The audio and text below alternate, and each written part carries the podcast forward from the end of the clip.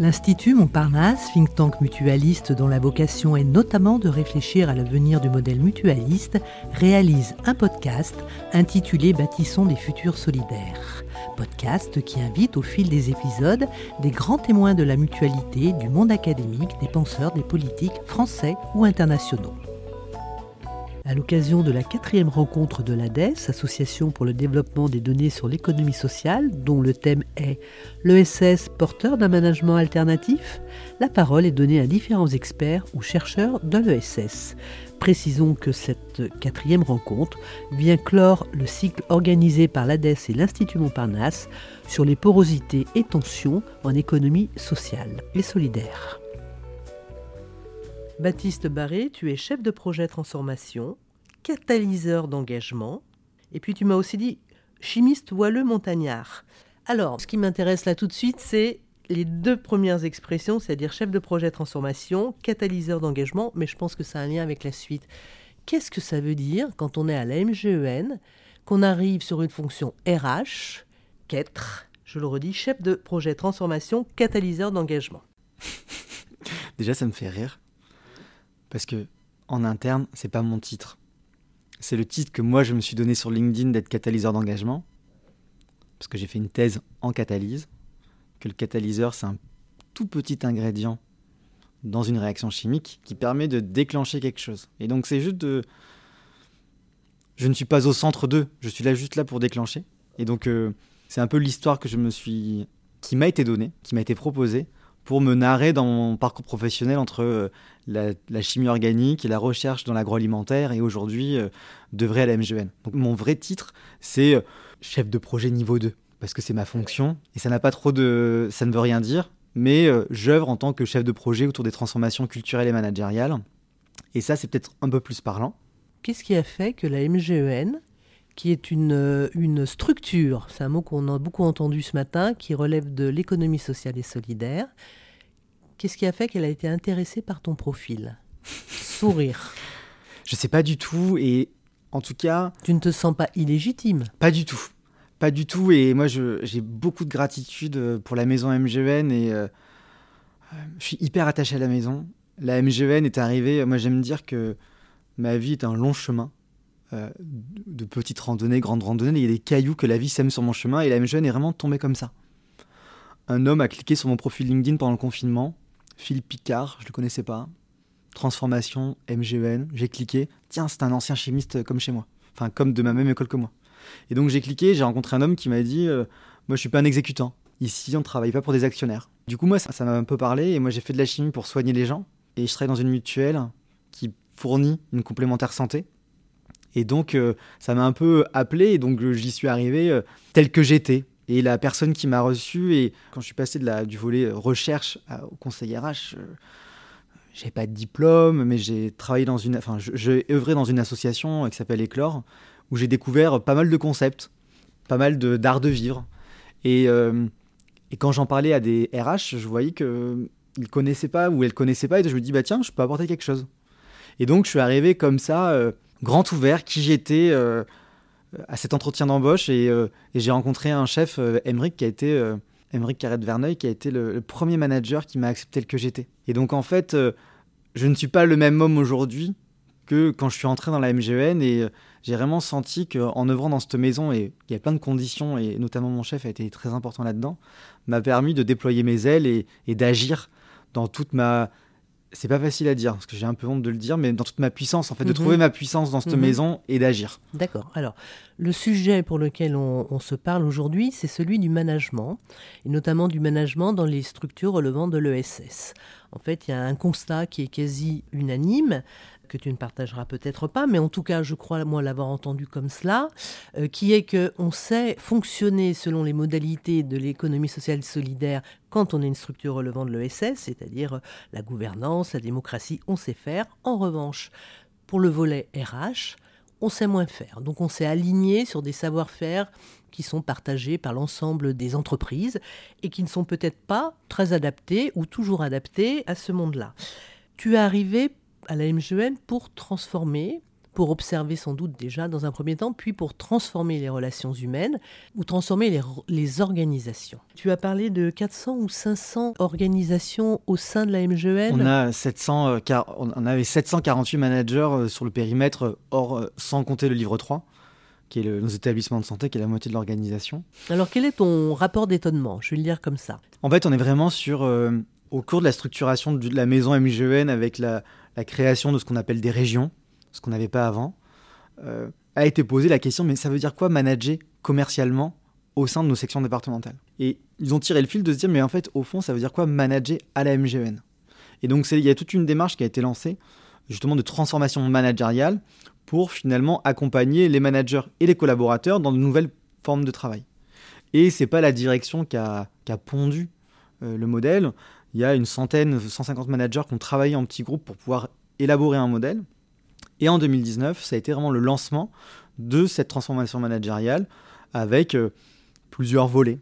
Parce que c'est d'abord euh, comment est-ce qu'on parle en même langage commun? Donc déjà des formations, Comment est-ce qu'on permet aux gens d'expérimenter? Donc il y avait tout un cadre d'expérimentation pour permettre aux gens d'expérimenter. Tout un volet autour de l'information. Où est-ce qu'on peut retrouver des ressources pour s'inspirer? Donc ça c'est le troisième volet. Et on avait créé un espace autour du partager. Parce que finalement, euh, les meilleures personnes qui peuvent parler euh, à d'autres personnes pour faire évoluer les pratiques, c'est les pairs. Quoi. Et euh, ma, ma, parole est bien plus moins puissante qu'un manager qui parle à un autre manager de ce que le, il ou elle fait avec leurs équipes. J'ai eu la chance, et ça c'est merci la fonction RH, c'est de pouvoir dialoguer avec plein de managers différents. J'ai rencontré plein de managers qui font des choses canon dans la maison.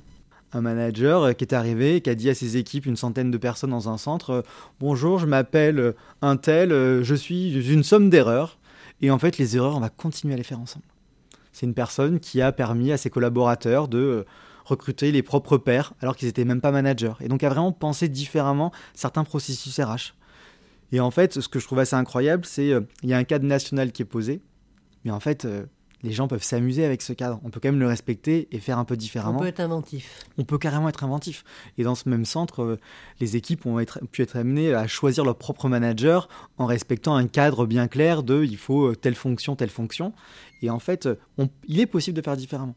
Et tous les jours, je vois, j'ai rencontré des managers qui font différemment. Et donc ça, je ne m'attendais pas à voir ça parce que l'image de la MGN que j'avais, c'était le mammouth, un peu à l'instar de l'éducation nationale. Je ne sais pas si c'est OK de dire ça, mais en tout cas, euh, que mes observations aujourd'hui, c'est que on est, une, grande organisation et en fait, on a beau avoir une culture cible plus participative, collaborative, il n'empêche que chaque équipe a sa propre culture, que le métier de chacun influe largement sur la culture que l'on vit, et que il y a des, moi j'ai vécu dans un havre de paix. Euh, euh, qui est la plénitude, comme le décrit Frédéric Laloux dans son livre Revancing Organization, qui a été incroyable. Et moi, j'ai pu vivre de l'intérieur l'alignement entre mes aspirations et mes perceptions. Et moi, ça me, donne une énergie de malade. Donc si j'entends bien, euh, le sujet c'est de dire il n'y a pas une méthode, il n'y a pas une façon de faire, c'est à chacun de trouver les bonnes solutions pour son organisation, pour les personnes et avec les personnes qui la composent. Est-ce que c'est su? Est-ce qu'il y a, une transmission au sein de l'immense MGEN de ces différentes façons de faire? Ça c'est vraiment notre gros enjeu. C'est vraiment notre gros enjeu parce qu'aujourd'hui, euh, quasiment la totalité de nos managers sont des opérationnels qui ont les agendas qui se remplissent euh, comme jamais. On est en pleine période de transformation, donc euh, euh, au-delà de la transformation managériale, la maison MGN est en plein boom. Tout est refait. On, refait tout du sol au plafond, des fondations, il y a tout qui a bougé. Depuis que je suis là, tout bouge. Donc en fait, les managers aujourd'hui sont pris par l'opérationnel. Et déjà prendre du temps pour se poser avec leurs équipes de comment ça va dans les équipes, c'est déjà, déjà, déjà dur à faire. Et donc de permettre aux managers de leur dire bah, vous avez un centre de ressources, il y a plein de choses, il y a des témoignages d'autres managers. En fait, euh, c'est dur. Ils ont du mal. Donc en fait, nous aujourd'hui, on essaie, on essaie de se réinventer pour euh, créer des temps dans les temps qui existent déjà, de permettre à d'autres de pouvoir dialoguer, partager et leur donner envie, en fait, euh, de faire différemment. Donc on essaye à chaque fois, et, et c'est ce que j'aime bien dans cette démarche, c'est que rien n'est figé. C'est-à-dire que dès qu'on a des besoins, que les gens osent nous dire j'ai besoin de ça, on essaie de l'ajouter. Mais même ça, même de dire, euh, les managers, vous êtes nos clients, on est là pour vous, dites-nous de quoi vous avez besoin, comment est-ce qu'on peut améliorer. On a très peu de retours. que j'entends quand tu dis euh, ose nous dire ou ne pas nous dire, ça veut dire que la parole, elle n'est pas si fluide que ça. Qui dit parole dit participation et on est au sein d'une structure de l'économie sociale et solidaire. Pourquoi? Je sais pas si. Enfin, je ne mettrai pas le lien avec l'économie sociale et solidaire. Je mettrai juste le monde du travail. En tout cas, euh, on est une organisation du travail et que euh, on a tous un, nous avons tous un vécu. Nous avons tous des expériences plus ou moins enthousiasmante, traumatisante, difficile, etc., qui fait que euh, j'ose dire ou j'ai arrêté d'oser dire, ou je me sens pas légitime. Et moi, j'adore, euh, j'adore l'analogie avec la plante verte. Nous sommes tous et toutes des plantes vertes. Et la question, c'est quels sont les ingrédients dont chacun en a besoin pour qu'elle pousse On revient à la chimie. On revient à la chimie, non mais oh, c'est tout ça pour dire que pour permettre une parole qui se libère et qui s'ouvre, ça nécessite des conditions de sécurité psychologique et c'est loin d'être évident parce que le non-verbal dit beaucoup de choses.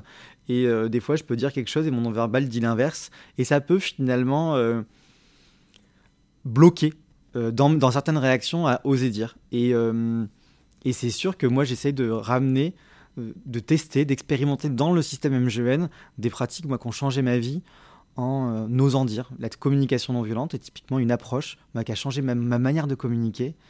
Et c'est vraiment un changement de paradigme et donc j'ai essayé de ramener ça. C'était déjà déjà présent, les services de formation avaient déjà ramené ça, mais là j'essaie de ramener le modèle entier et, euh, j'ai pu faire une expérimentation il n'y a pas si longtemps et tout de suite il se passe quelque chose.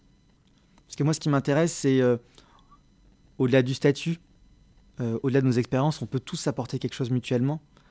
Ça nécessite juste d'arriver à descendre un peu plus profondément et de passer ce que j'appelle de la small talk, conversation météo, etc., à quelque chose de plus profond. Mais derrière, ça veut dire, s'il y, a, y a osé dire, derrière, ça veut dire, ça veut dire qu'il y a de l'écoute. Et ça, pareil, c'est quelque chose qui est pas évident du tout. Et qui est précieux. Et qui est fondamental. Essentiel. Fondamental, voilà. Eh bien, merci infiniment, Baptiste Barré, donc chef de projet transformation. Je ne sais pas si ce titre-là que j'ai sous les yeux est le bon, mais en tout cas, merci pour euh, ce propos enthousiasmant. Merci infiniment. Merci, Carole. Nous espérons que ce podcast vous a donné de nouvelles clés pour mieux comprendre et imaginer le fonctionnement et les atouts des organisations relevant de l'ESS. Ce podcast est à écouter et réécouter sur le site de l'Institut Montparnasse, sur celui de Podcasters Media, ainsi que sur toutes les plateformes.